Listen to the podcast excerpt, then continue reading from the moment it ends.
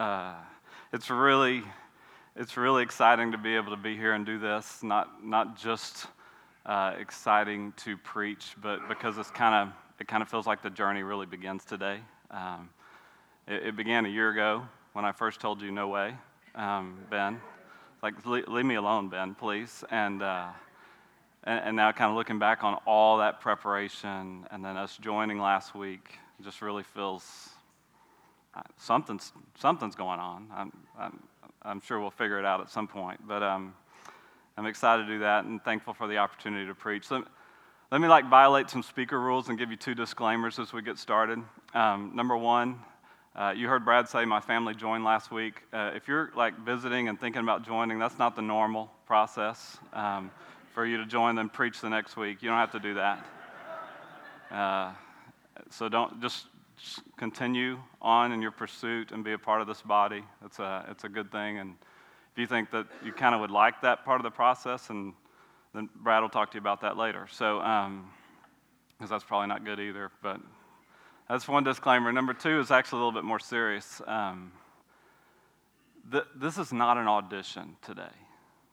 And I need to make that disclaimer first for myself because it can feel like that a little bit. Um, because I know some of you are considering joining this new work and you want to know what that's going to be about. And so there's a big temptation all week for me to like figure out how to impress you.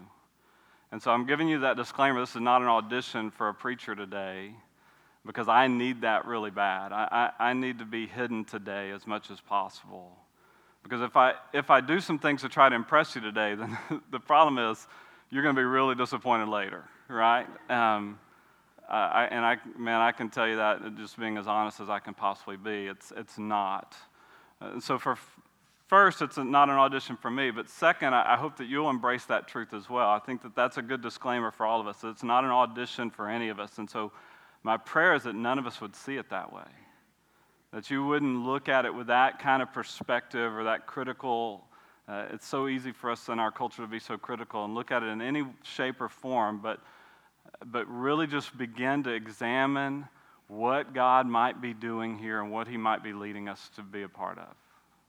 And, and so, like for this week and next week, I'm, I'm basically going to just try to unpack some passages where we, we cast vision for what God is doing and what this, this new work could be about, and like how He's at work and how, we, how we've seen Him in this process and this journey to get to this point so that hopefully we can really focus on that. We can really just kind of fine tune what is God doing? How, how does He want us to be a part of it as a people? Uh, whether we go, whether we stay, what, how, do we, how, how are we supposed to be a part of that? And so that's my prayer. It's a disclaimer as we get started. And I'm asking you to pray that with me, like to, to really pray and ask God to speak to us as we enter into this time of looking at the passage. So let's go, let's go ahead and pray together now as we get started. God, thank you so much for the opportunities. Thank you for your work that that sometimes we've been able to see and sometimes we haven't really seen that clearly. Um, but we're confident that you're at work. And so, God, I, am thankful for Crosspoint Fellowship. And, and I want to thank you specifically for, the, for the, the body that you've assembled here, but for their leadership, for Ben and for Scott and for Brad. And their willingness to be obedient at one point not knowing how you were going to fill in the details of that, and just walking in that obedience, trusting you in that obedience. And God, I just pray that you continue to confirm everything that needs to be confirmed as we move forward in this direction, especially for those three men as they lead, as they serve. And you would bless them, their ministry, and their families. Just pour out a blessing on them.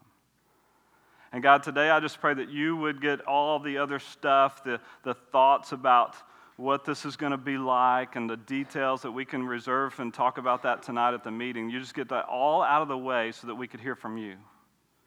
So we could focus in on your word and what you desire to teach us as we open it together. And God, that you would be exalted, that you would be glorified, that you would be made much of through the preaching of your word today. And we thank you for that in the powerful name of Jesus, we pray. Amen. So, we're going to look at this story that you're probably familiar with in Exodus chapter 3. If you've got your Bibles, you can turn to Exodus chapter 3. It's the story of Moses and the burning bush, and we won't look at the whole story, we'll just look at the very first part of the story as Moses has this encounter. And uh, what we're going to do is, it's a narrative story in the Bible, so we'll look at like in this narrative, in this story, in this dialogue that Moses has with God in the burning bush, what can we learn from that? And, we'll, and that'll probably be, in some cases, really, really wide. Like it'll hit just about everybody. And it's that wonderful thing that the, only the Holy Spirit can do is He can apply this exactly where you and I need it, despite what I may or may not say. And so there'll be this wide view of this, like, what can we learn from Moses' experience and God's call on Moses? And then we're going to try to take it from the wide back down to the narrow and talk about some specific application for this new work and this n- new church plant and cast vision for that along the way. And so that's the hope. That's kind of the roadmap, the plan for where we're, uh, we're headed today. Exodus chapter 3, uh, starting in verse 1, says, Now Moses was keeping the flock of his father in law Jethro, the priest of Midian. And he led his flock to the west side of the wilderness and came to Horeb, the mountain of God. And the angel of the Lord appeared to him in a flame of fire out of the midst of a bush. He looked, and behold, the bush was burning, yet it was not consumed. And Moses said, I will turn aside to see this great sight, why the bush is not burned. When the Lord saw that he turned aside to see, God called to him out of the bush, Moses, Moses. And he said, Here I am. Then he said, Do not come near. Take your sandals off your feet, for the place on which you're standing is holy ground.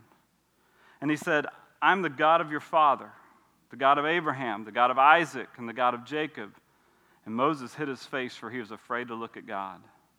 Then the Lord said, I have surely seen the affliction of my people who are in Egypt, and have heard their cry because of their taskmasters. I know their sufferings, and I have come down to deliver them out of the hand of the Egyptians, and to bring them up out of that land to a good and broad land, a land flowing with milk and honey, to the place of the Canaanites, the Hittites, the Amorites, the Perizzites, the Hivites, Jebusites, termites, all of them. And now, behold, the cry of the people of Israel has come to me, and I have also seen the oppression with which the Egyptians oppressed them.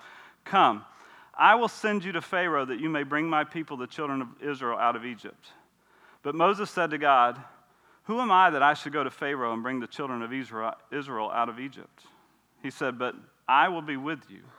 And this shall be the sign for you that I have sent you, that when you have brought the people out of Egypt, you shall serve God on this mountain. So let's just try to look at these 12 verses and figure out what this guy could possibly mean for us, the story that happened with Moses. And let, let me kind of give you some background because there's a lot of background as the setting is kind of put into place here.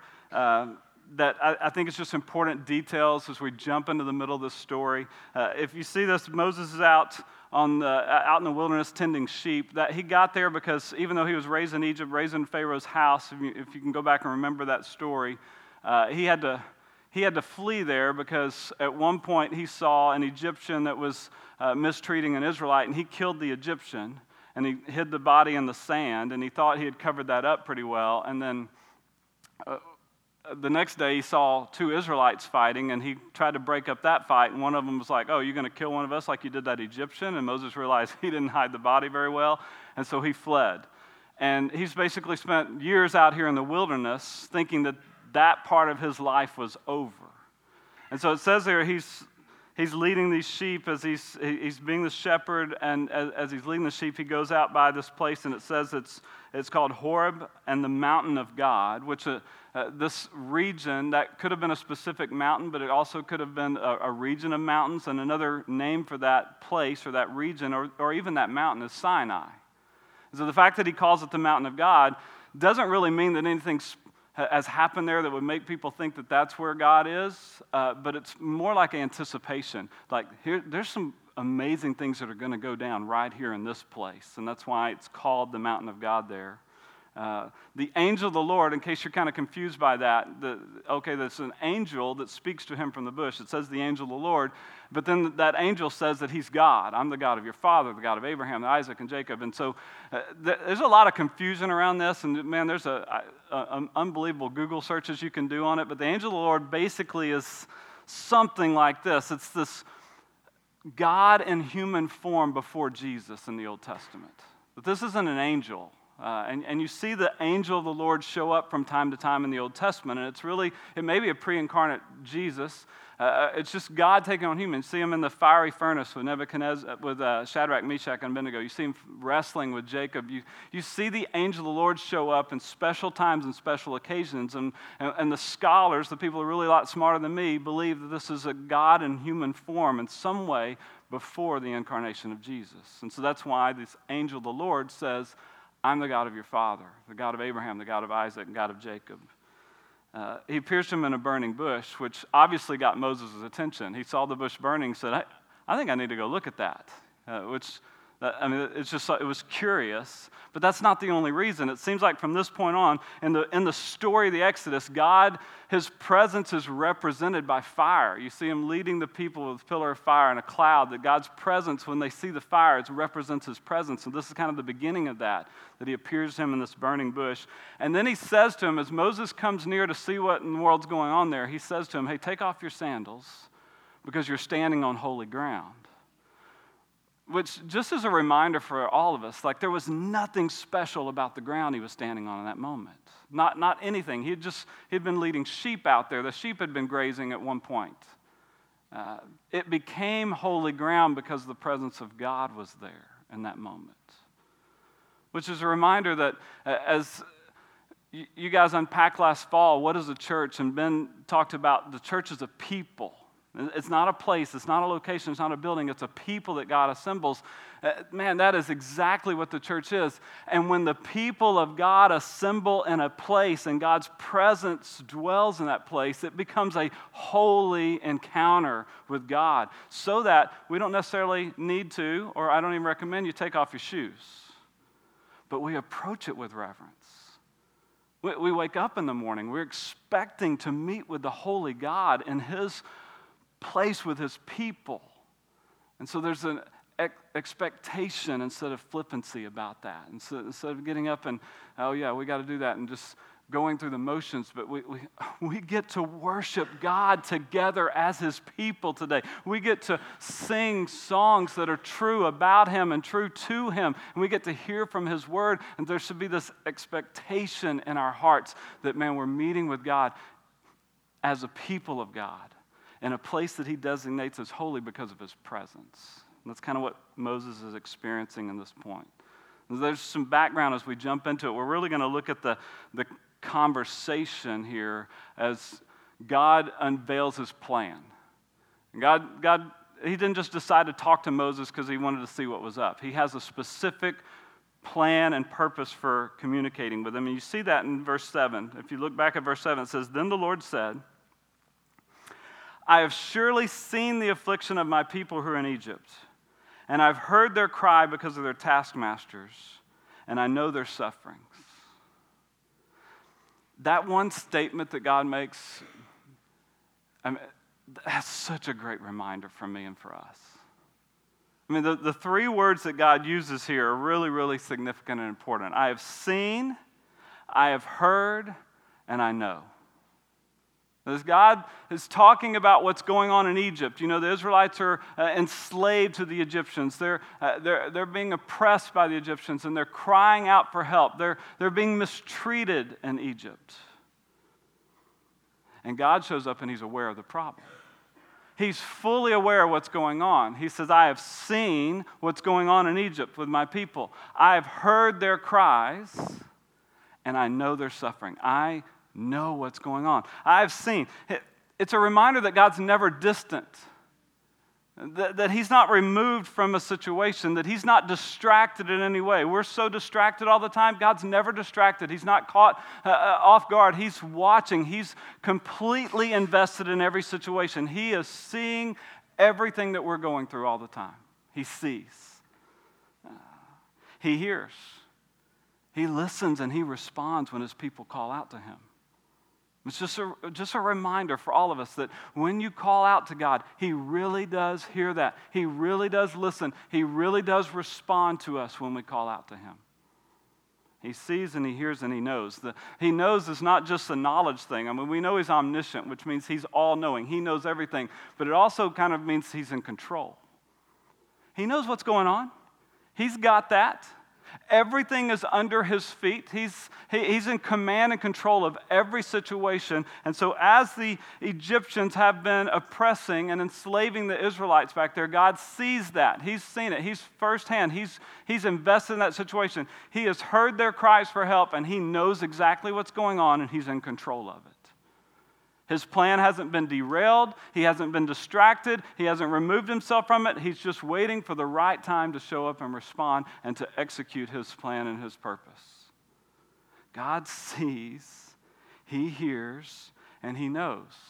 And just, just so we'll kind of see the whole picture here, if you look right before chapter 3 starts, if you look back at the last few verses, Exodus chapter 2, this is when this really became clear. Exodus chapter 2, verse 23, it says, During those many days the king of Egypt died, and the people of Israel groaned because of their slavery, and they cried out for help. Their cry for rescue from slavery came up to God, and God heard their groaning, and God remembered his covenant with Abraham, with Isaac, and with Jacob. God saw the people of Israel, and God knew.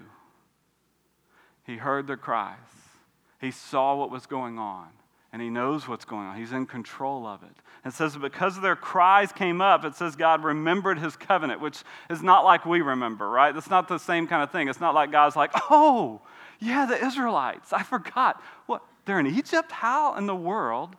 What has gone wrong? No, God's not remembering all of a sudden that he had forgotten about these people. What he's doing is he's, he's the, the, the phrase he remembers means the time has come. The time has come for God to act. The time has come for God to fulfill his promise to his people. And for whatever reason, in Exodus chapter 2, it looks like that's triggered by they finally came to the point where they cried out for help and got heard. He sees, he hears, and he knows always. So you talk about the wide view of this, it doesn't matter what you're going through. Uh, it does not matter. Whatever you're going through right now, currently, what you're experiencing, whatever level of suffering or trial or testing or any kind of persecution you're experiencing, no, no matter what it is, God sees it. He's not distant, He's not removed, He's not distracted. He sees what you're going through. He knows exactly what you're going through. He's in control of it. He's sovereign over it. He's not letting anything happen to you beyond what you're able. He knows. There, in fact, as I look at those three words, I, I, I see something that's pretty interesting to me. I see that there's no question that God sees. Sometimes it doesn't feel like that, right? It doesn't, we don't necessarily think he's seeing what's going on here. God, did you, did you see that? Did you see how I was mistreated? We don't, but the truth is, he always sees it. There's no question about that.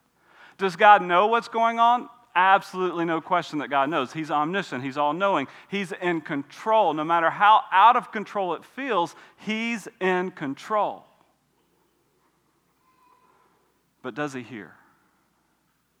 There's a question about that for me. He sees what we're going through, He knows what we're going through, and He's in control of it, but has He heard from you about it? Does He hear your cries for help? Do we run to Him first? And I, will be the first to admit, I don't. Something happens to me, and I start immediately making a plan on my own of what I can do to get through this particular situation.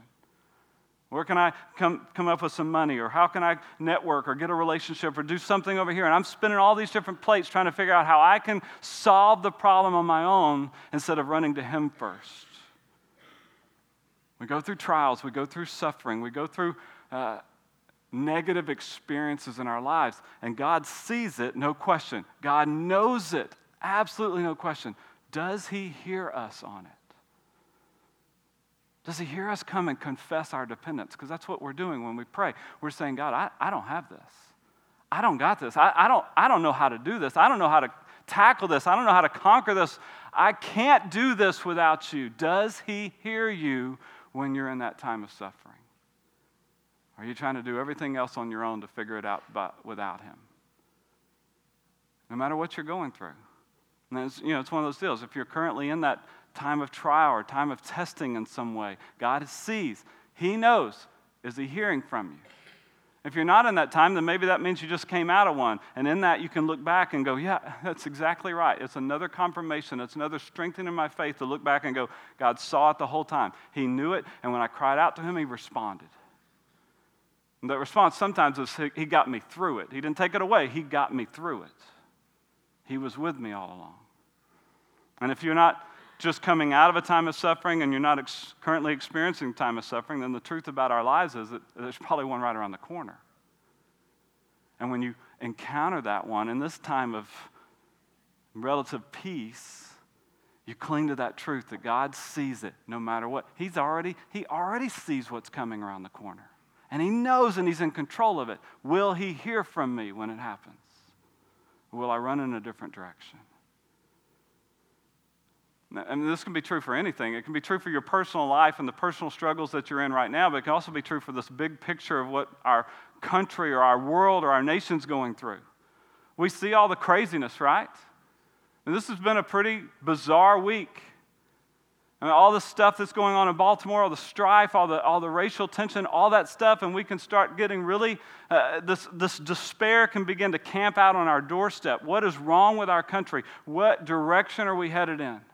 See, Supreme Court decisions and all these different kinds of things that are countercultural to Christianity, they're going in a different direction than what we would want for our country. And it gets easy to despair, it gets easy to fret, it gets easy to be anxious. And we run back to this truth He sees, He knows, and He's in control. But does He hear from us on it? I mean, we, we're really calling out to Him because of the problems in our country. We're coming to Him, God, God, we, we need you to intervene. Does He hear from us? I mean, does He really hear from you on it? Or does He have to read your Facebook to figure out what, what you're concerned about? Let's just be honest, right? Because sometimes it's easier to just run and post something on Facebook and broadcast it. I'm really messed, our country's messed up and I want everybody to know it. Who agrees? And if you don't, I'm blocking you, right? And it's just, is he hearing us pray or is he just having to watch us post?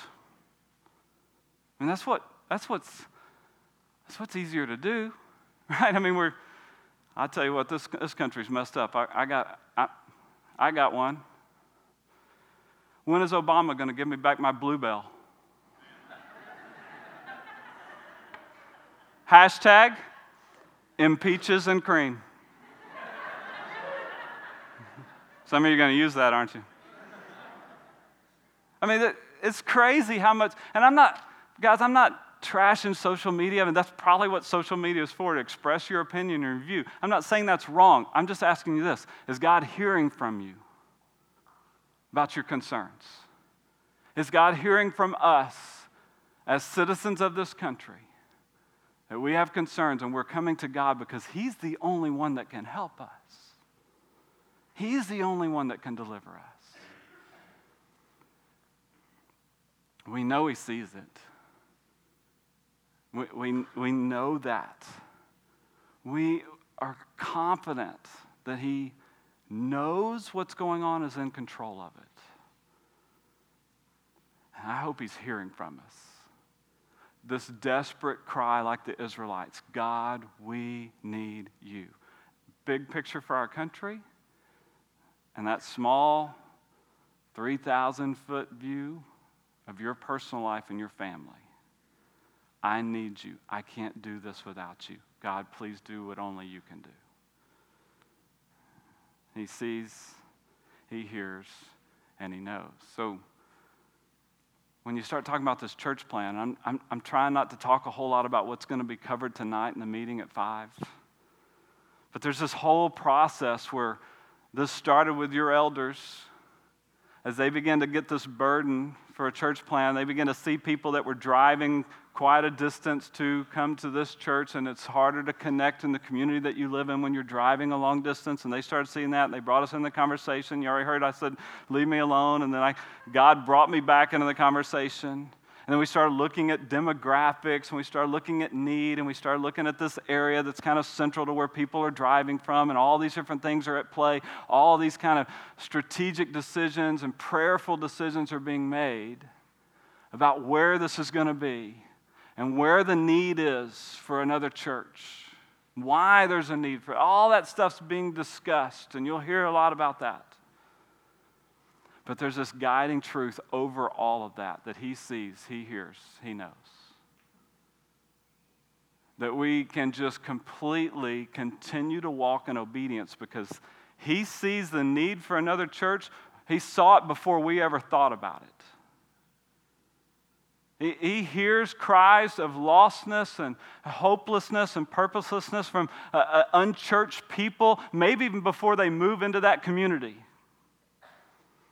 And he knows exactly where this needs to be and what it needs to look like and how it's going to be used by him to reach people. He sees, he hears, he knows. And we can trust him with that, no matter where it ends up, no matter who ends up being with it. We can trust that he's in control of that. And so that's what he announces to Moses here. He says, Hey, I know the problem. I'm well aware of the problem. I care about the problem more than you will ever care about it. When you try to solve it, then, that wasn't my plan. I'm about to unveil my plan. That's what he's coming to Moses for. Here's a problem, and I'm going to do something about it. Look at verse 8. And I, God says, I have come down to deliver them out of the hand of the Egyptians and bring them up out of that land to a good and broad land, a land flowing with milk and honey, to the place of all the ites. And now, behold, the cry of the people of Israel has come to me, and I've also seen the oppression with which the Egyptians oppress them. And God says, It's time. I remember my covenant. It's time for me to execute that covenant. I'm going to act. I'm going to, here's the problem, and I'm going to do something about it. And that's, we're, we're just walking that. That God sees, He hears, He knows, and at the right time, He's prepared the right, right opportunity, the right everything for Him to execute His plan. He's come down, He says to Moses, I've come down to do something about this.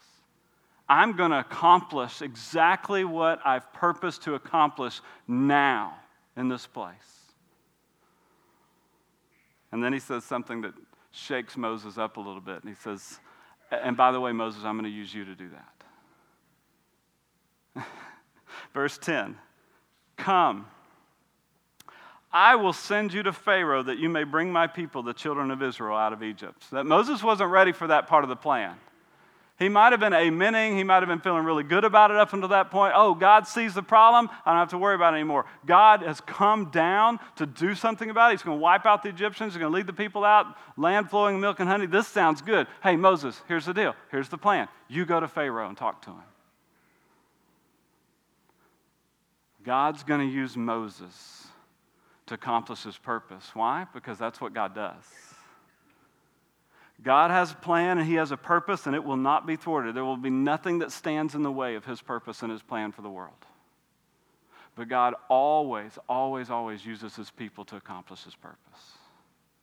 He uses people like Moses and people like Abraham and people like David and people like Esther and pe- all these different people in the Old Testament. He, he, he had a plan and he had a purpose and he used people in the right situation, the right circumstance to accomplish what only he could accomplish. God has a plan and uses people to do that. In the Old Testament, you see it with these individuals, these heroes of our faith that we like to call them. In the New Testament, here's what you see God accomplishes his purpose through the church. Uh, uh, that's the only way it happens in the New Testament. He accomplishes his purpose through his people, the body of Christ, the church. God's plan and purpose is to bring hope to the world, the message of Jesus Christ, hope to a lost world. His plan and his purpose is to bring restoration to a broken world. How's he going to do that? Through his church. Always, only through his church. God could do that without us. He could deliver Israel without Moses, but he chooses to write Moses into the story, and he chooses to write you and I into the story, no matter how, un, how disqualified we may feel for that. We, we don't feel ready. We don't feel like we can do it. He uses his people to accomplish his purpose, and, and he's used this church, and he's preparing this church to plant another church because God has a purpose he wants to accomplish, and he's going to use his church to accomplish that, to do that. That's why we're excited. That's why we can't wait to see what he's going to do. And so he comes to Moses and he says, Come, I will send you to Pharaoh and then you'll lead the people out. And you see Moses' response. Verse 11 But Moses said to God, Who am I that I should go to Pharaoh and bring the children of Israel out of Egypt. His response, just let's just take this part of the response, because if you read all the way through chapter four, you realize Moses really was having a problem with this. But let's just take this part that we can see and know right here today. Because on the surface, there's there's a good, healthy side to his response when he says, Wait a second, I like your plan, but who am I to be involved in it anyway? There's a healthy understanding by Moses that he doesn't have the goods necessary to be involved in something this huge, this important. It's a healthy place for all of us to be, to understand that we don't have anything in and of ourselves that's going to uh, be uh, profitable for God's plan. Moses says, Who am I? Which, by the way, just as a reminder, he's rejecting the truth that he grew up in Pharaoh's house that he was probably trained alongside the other royal children, that he's, he's had a lot of training, he's had a lot of experience. There may even be some people that remember him when he shows up. He's rejecting all that. I, don't think I have anything to my credit. Who am I that I would go to Pharaoh and he would listen to me? Who am I that I would go to the Israelites and they would actually follow me? He's got a healthy sense on the surface of the overwhelming task that God's called him to. And guys, it's, it's a healthy place for all of us to live there. This understanding that we don't have what it takes without Him to do anything significant. Uh, it doesn't matter what you're talking about. If you, if you saw what happened here today, which was unbelievable, all these dads who were leading their children to faith and then getting to be a part of the baptism of their children, that's a huge thing. And, and, as a dad, if you're thinking, I don't know if I could ever do that, I don't know if I have what it takes to do that, that's a healthy place to start to understand that you don't. Because that wasn't a celebration of the dads as much as it was a celebration of what God did through those dads today, which is a beautiful thing as a shepherd of your family, dads, to, to, to, understand, I don't know if I can do this. I don't know if I know enough. I don't know if I understand enough. I don't know if they'll listen to me if I start a family devotion time. That's a healthy place to be. In, in a lot of ways, but on a side note, because they're not going to listen to you. But they don't. Our family devotions ends up with somebody in a timeout. Most of the time, it's me. I'm going to take five. I'll be back. Serving and leading in this church or being called to be a part of this church plant, it's a good place to start. I, who am I? And, and I, mean, I want to I confess that's where I want to stay in some sense. I want to stay in this understanding of who am I, no matter what. Brad might get up and say some really good things about me, and if you ever want to do that again, that'd be fine. Um, but the truth is, I don't have what this takes. I've watched you guys for the last 12 years from a distance, and I've thought it was like a healthy, safe distance until just recently. And I saw what Ben has gone through, and I've talked to Ben about that, and I'm like, oh, I don't, I don't, I don't have what it takes for that. Yeah, I don't. I mean, if this church plan is, is, is in any way dependent upon my abilities or my gifts or, or, or my talents, let's stop now, please because it is not about us. It never will be about us. So there's, there's a healthy side to Moses' question. But there's a reminder in the question that it's, it's where God wants us to start, and He wants us to move from there to understanding that it's not about us, but it's all about Him. That as we look at how God works and and, and how he uses his people, that we begin to understand that God uses us despite us or in spite of us. And we don't have to have a lot of things to our credit. He's going to use us because he's going to accomplish his purpose, and he just chooses to let us play a part of that. And, and, and, you don't have to go too far in your Bibles to see that on every page. So the people that God uses are unlikely people that God uses to accomplish his purposes. From Abraham, uh, unlikely, uh, he's, he's lying in different situations, he's completely falling away. he's not he's not young enough to have kids anymore, and that's who God's going to bring his promise to. To David, who's just a shepherd boy, he's the youngest in his clan, he's insignificant in his family. That's who God wants to be the next king. From Esther, who won a beauty pageant, to Ruth, who's completely outside, cut off from the people of Israel. God uses unlikely people throughout the pages of his story to accomplish his purposes. Maybe nowhere more clear than Jonah. Jonah, his resume, now that we know his full resume, he he's a prophet who's disobedient, unrepentant, reluctant, and ethnocentric. That's who God used to spare a whole city, cause a revival of hundreds of thousands of people in Nineveh. A prophet who's unrepentant, disobedient, reluctant at best, and ethnocentric. God uses unlikely people. His disciples when they received the Holy Spirit and God transformed them, they became bold preachers of the good news.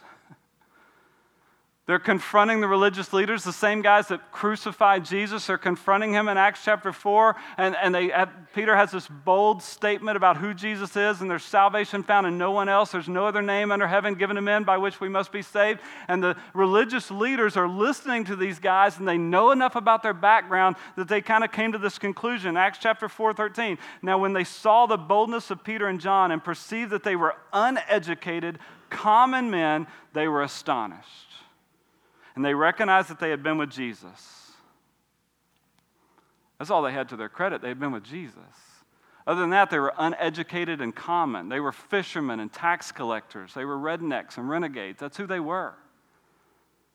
God uses those people to accomplish his purposes in spite of whatever they have to offer which is usually not good. Paul, I mean, we can start by talking about Paul being a persecutor of Christians, locking them up, approving of their death. And God rescues him and redeems him and changes his course. Now he is a Christ follower and a proclaimer of the gospel message. But let's go a little step further. He's a Hebrew of Hebrews, he says in Philippians 3. A Jew of all Jews. He's a Pharisee, tribe of Benjamin all the lineage, everything. He is as Jewish as you can possibly become or be. And God sends him to the Gentiles, the people that the Jews didn't associate with, that they wouldn't even have supper with, that they wouldn't even look at. They considered the Gentiles as dogs, not even like real people. God sends the Jew, the Hebrew of Hebrews, to the Gentiles. Why? Because God likes to use unlikely people to accomplish his purposes. That's why we have a chance. That's why we're here, because God uses unlikely people. Despite what they have, what baggage they have, in spite of all the negative stuff in your past. Maybe Moses is looking at God and going, Who am I that I go to Pharaoh? I tried this one time and it was an epic fail.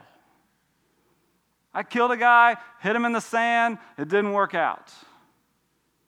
Maybe Moses is remembering his other failure, and that's th- he thinks that's disqualified him. And God says, No, no, no, don't. I, I'm bigger than all that. I use the unlikely. I use you despite, in spite of your failures in the past. I mean, as, as a parent, you come to him and be, hopefully, with a sense of being completely overwhelmed with the responsibility of training and raising my kids. If you're not, as a parent, overwhelmed with that responsibility, then you, then you probably don't have kids. I mean, it's an overwhelming responsibility. And you can look back at all the failures. Maybe you've messed this thing up in the past, maybe you've really, really blown it, even yesterday. Here's what God says No, no, no. I, I use unlikely people in spite of everything they have against them.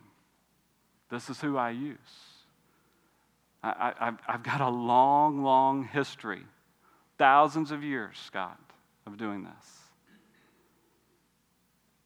And so Moses has an understanding of his inadequacy to do this. Who am I? and so he asks that question, and God gives him an answer. But it's not an answer to the question because what you see is Moses may be starting in a good place, but he, it's really not the most important question. It's a good one and it's a healthy one for us to say, Who am I? I don't think I have this. But it's not the first question we should be asking. So God answers him according to what he should have been asking. Here's what he says, verse 12 God says, But I will be with you. That's the only answer we need. The but there, but I will be with you, it's almost like God saying, Yeah. yeah, you don't have what it takes. I'm well aware of that. I know you messed that up last time. Yeah, but I'm going to be with you. I'm the God of your father, the God of Abraham, the God of Isaac, the God of Jacob. I'm the creator God. I'm in control of everything. I see, I hear, I know. I'm with you. So, the first and most important question is not who am I, but God, who are you? Will you be with me? If you will be with me, God, then it doesn't matter who I am because I know that I got everything I need in you.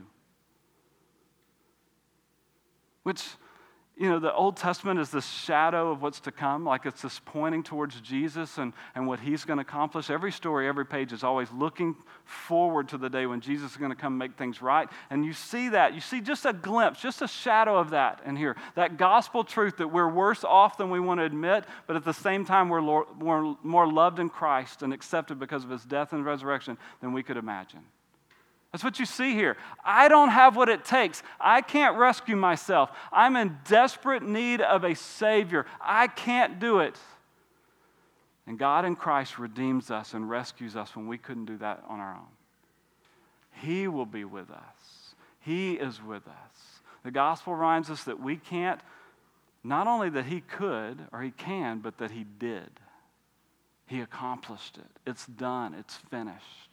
So you see a shadow in the Old Testament. God says, Yeah, you can't, but I will. And then Jesus, you see, you couldn't, but I did. So just a shadow here. I will be with you no matter what. No matter what trouble you're facing, small 3,000 foot right here in my family, I've got this struggle, I've got this trial. No matter what that is that you're facing right now, He says, I will be with you. She's going to do something crazy and big and be a part of a church plant. Yeah, we don't have what it takes. Oh, but God will be with us. God's going to do this. Not me, not us, Him. It's enough.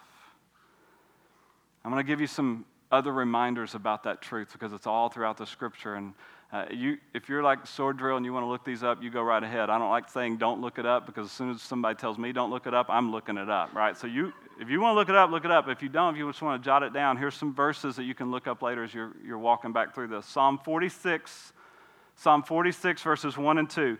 God is our refuge and strength, a very present help in trouble. Therefore, we will not fear though the earth gives way, though the mountains be moved into the heart of the sea. He's a present help, a very present help in trouble. Hebrews 13 5. Can we, can we go back to Hebrews yet? Is it too soon?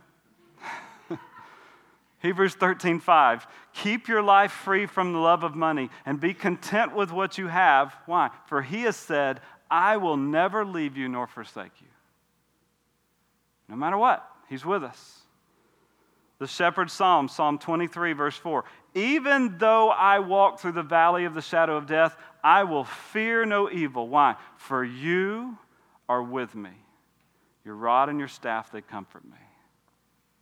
And then when Jesus started planting churches, which is what he does, he sends his disciples out in the world to, to, to plant churches. Matthew 28, verse 19 and 20, he says, Go therefore and make disciples of all nations, baptizing them in the name of the Father and of the Son and of the Holy Spirit, teaching them to observe all that I commanded you. And behold, I am with you always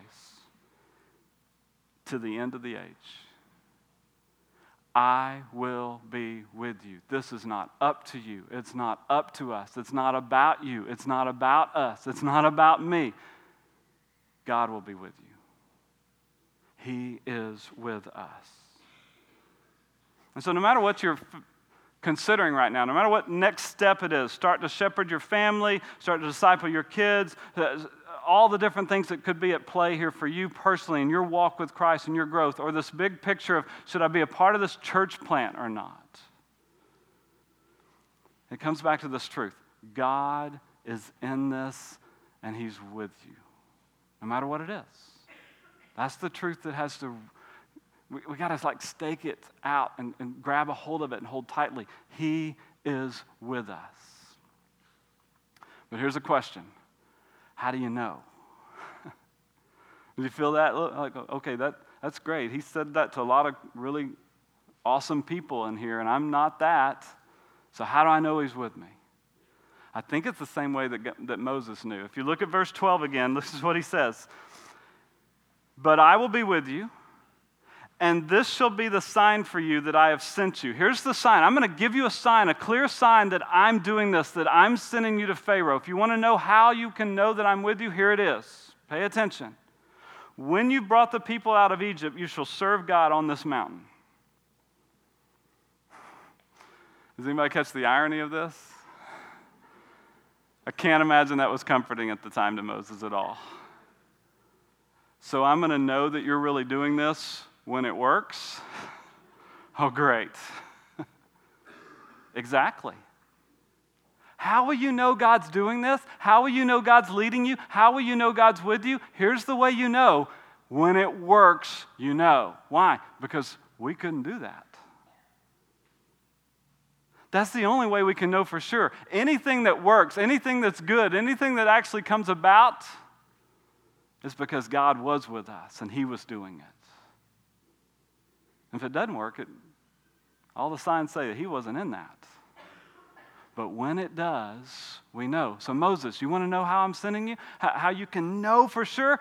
You're going to go to Pharaoh. You're going to confront him. He's going to finally let the people go, and you're going to lead them all out here, right back to this mountain, and you're going to serve me and worship me here. And then you'll know that I was with you, that I was calling you to that. So, how will you know? When you have a moment like that. I, I don't think I can do that. I don't think I can shepherd my kids. Yeah, you're right. But God will be with you. And then you'll be up here on your knees baptizing one of your children because of the grace of God at work in your life, because He was with you. And then you'll know He, he did that.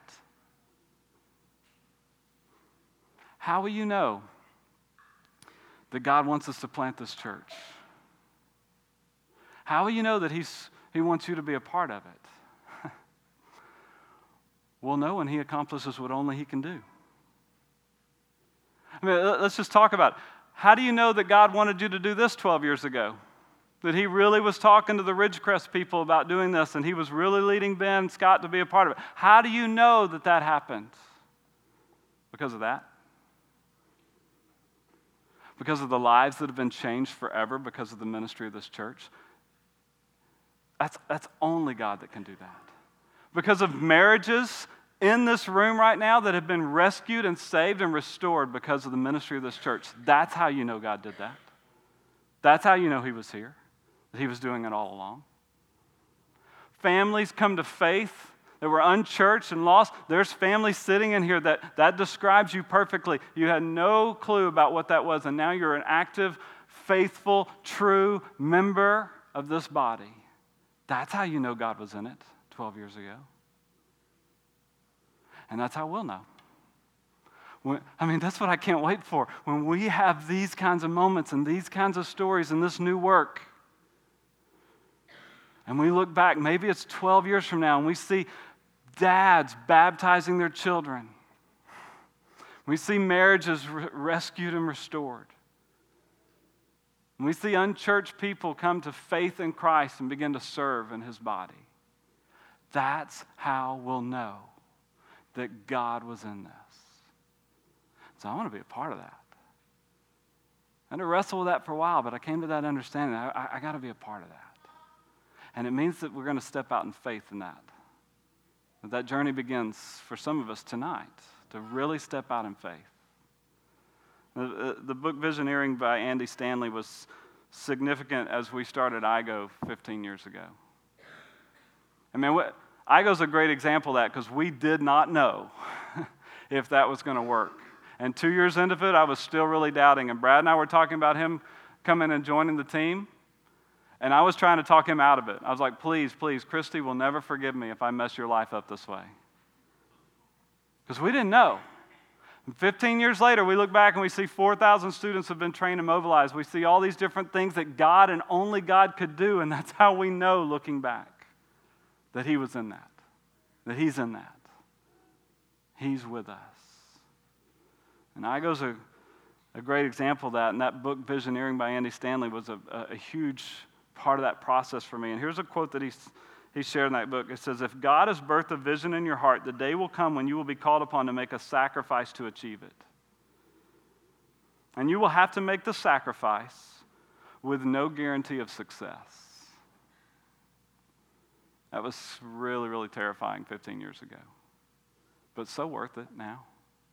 And it's somewhat terrifying right now that God's calling us to make a sacrifice, to step out because we believe He's doing this. We believe He's called us to this, and we'll know when it works.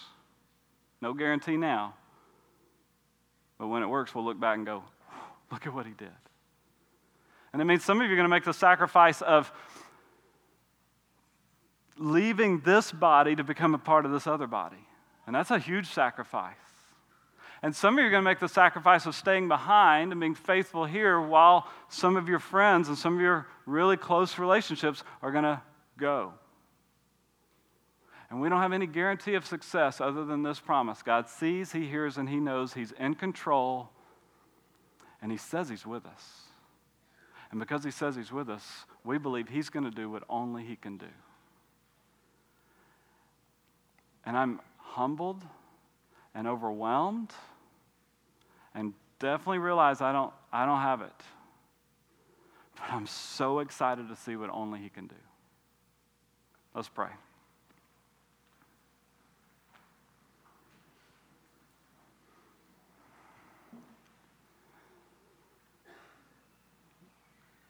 God, I want to thank you for the truth from your word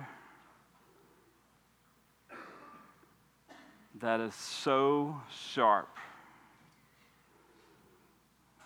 that it penetrates exactly where it needs to in our hearts to do the work that it is required.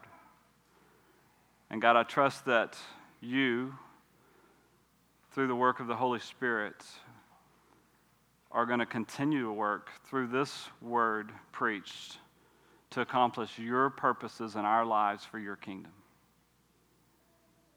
And so, God, help us to follow you no matter what. Help us to trust you no matter what. And thank you for the promise that you're with us at all times, never removed, never distracted, always in tune, always listening. And it's in the name of Jesus, the powerful rescuer and Savior, that we pray these things and ask them. Amen.